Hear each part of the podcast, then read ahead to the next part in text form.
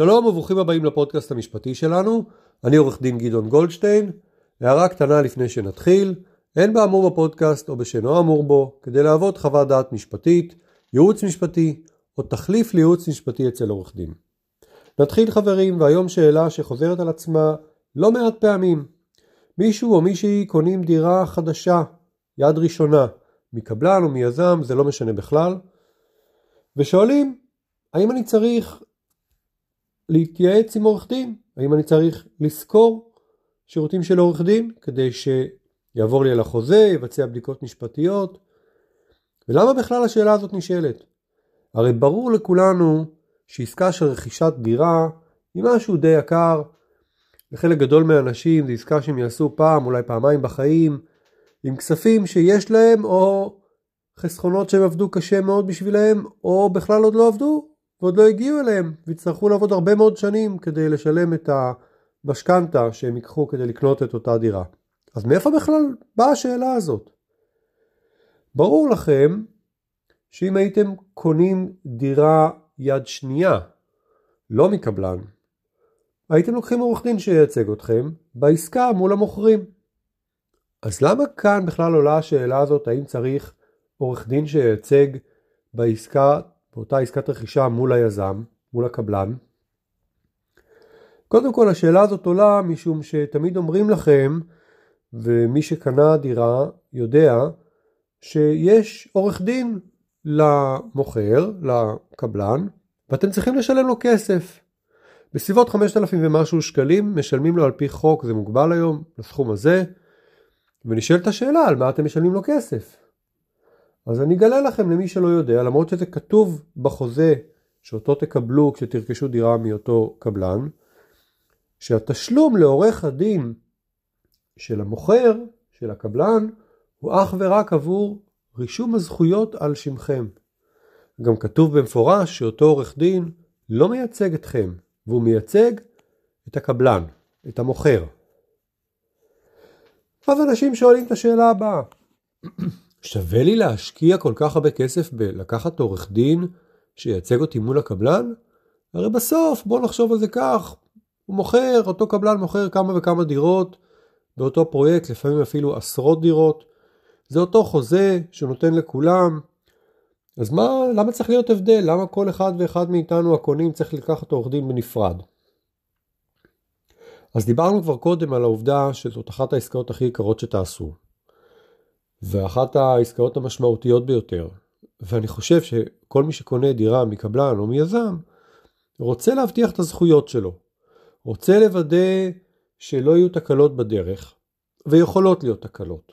וכאן אני אעיר הערה נוספת. ככל שקונים דירה בשלבים היותר מוקדמים שלה, מה שנקרא דירה על הנייר, ולפעמים זה אפילו לפני שיש אפילו היתר בנייה, כלומר יש איזושהי תוכנית עקרונית, יש אולי אפילו איזשהו אישור של ועדה לתכנון ובנייה, אבל עדיין אין היתר בנייה, ובאים ומשווקים דירות בפריסייל, בהנחות, במחירים. אז הרבה פעמים יכול להיות מחיר משמעותי בפועל לאותו פריסייל. כי המרחק בין איך שתיראה הדירה ביום שבו אתם חותמים על החוזה, איך שהיא נראית על התוכניות שאתם חותמים עליהן, לבין איך שהיא אולי תיראה בסוף, או אולי כל הפרויקט הזה ייראה בסוף, יכול להיות מרחק לא קטן.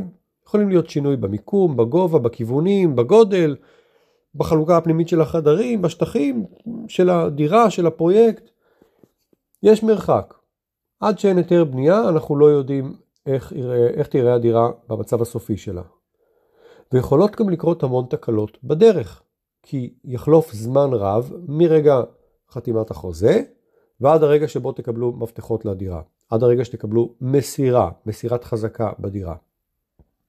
צריך להבטיח את הזכויות שלכם, ונכון, יש לנו את חוק המכר דירות, וחוק המכר הבטחת אה, השקעות של אה, רוכשי אה, דירות, והחוק הזה בא, החוקים האלה, שני החוקים האלה, באים להבטיח את הזכויות שלכם, אבל עדיין הם לא עושים עבודה מושלמת. מה לעשות, החוקים האלה הם תוצר של טיעונים בכנסת, תוצר של לוביזם, של לוביסטים שונים, בדרך כלל הלוביסטים של הקבלנים והיזמים מאוד מאוד חזקים, ולכן החוקים האלה לא לגמרי מושלמים או לא בדיוק כמו שהיה אפשר אה, שינוסחו כדי להגן על הזכויות שלכם. וכאן נכנס תפקידו של עורך הדין לשמור עליכם, להגן עליכם, לוודא שתקבלו את הזכויות רשומות על שמכם, לוודא שהפרויקט יסתיים בצורה טובה, תעודת גמר, טופס 4, לוודא שתיכנסו לדירה כשהיא מוכנה, לוודא שלא תצטרכו להתרוצץ סביב הקבלן בניסיון לסיים פינישים אחרונים בדירה, כי זה שאתם תקבלו מפתחות לדירה זה לא אומר שהיא עדיין מושלמת, זה, אני מקווה שזה ברור לכם. יש הרבה מאוד דברים שצריך לשים לב אליהם כשעושים עסקת רכישת דירה מקבלן, ואני אגלה לכם זה גם דברים שונים במהות שלהם מהרבה דברים שאנחנו בודקים כשאנחנו עושים עסקת רכישת דירה יד שנייה ממוכר רגיל, לא מקבלן. מה תפקידו של עורך הדין חוץ מלעשות את החוזה, חוץ מלנהל את אותו משא ומתן ולהעיר הערות, ואגב, החוזים של עורכי הדין, סליחה, או אולי החוזים של המוכרים של קבלנים, של יזמים, של דירות חדשות, הם חוזים בדרך כלל של עשרות עמודים. זה ממש מתיש לקרוא אותם, והשפה היא שפה שוברת שיניים הרבה פעמים, וצריך מישהו, עורך דין שמכיר את המטריה היטב, שידע מה אפשר לקבל, מה אפשר לשפר, ואני לא מדבר ברמה המסחרית, אני מדבר ברמה המשפטית. איזה דברים אתם צריכים להיות שיגנו עליכם כדי שלא תיתקעו בבעיות בהמשך. אבל עכשיו בואו רגע נעבור לחלק השני. מעבר לחוזה, יש את הנושא של הבדיקות המשפטיות, שעורכי דין אמורים לעשות.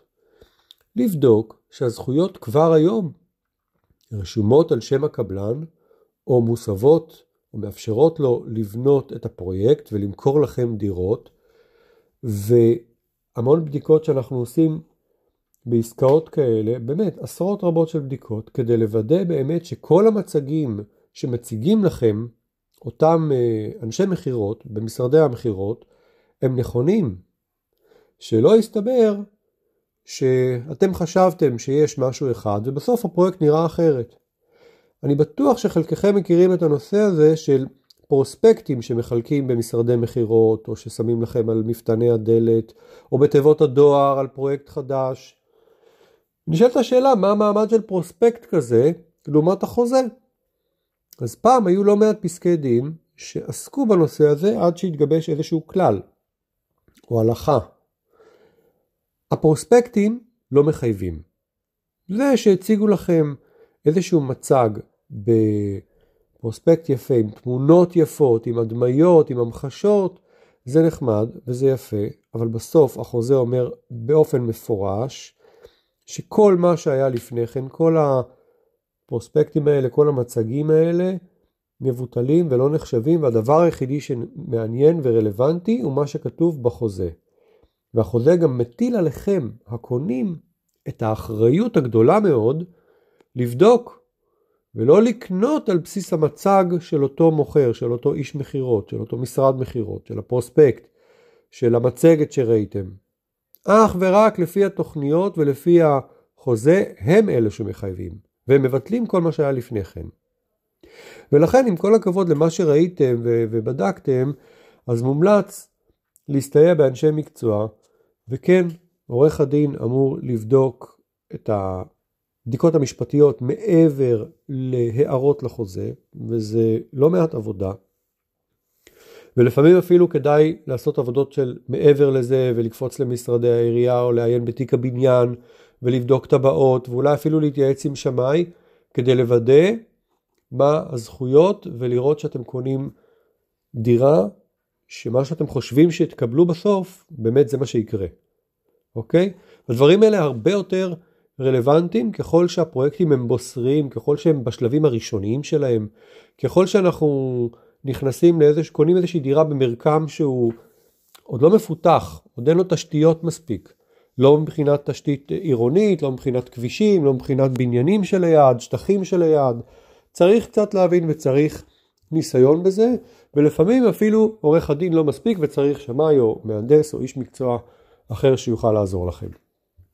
אני מקווה מאוד שהבנתם ונהנתם, נתראה בפעם הבאה.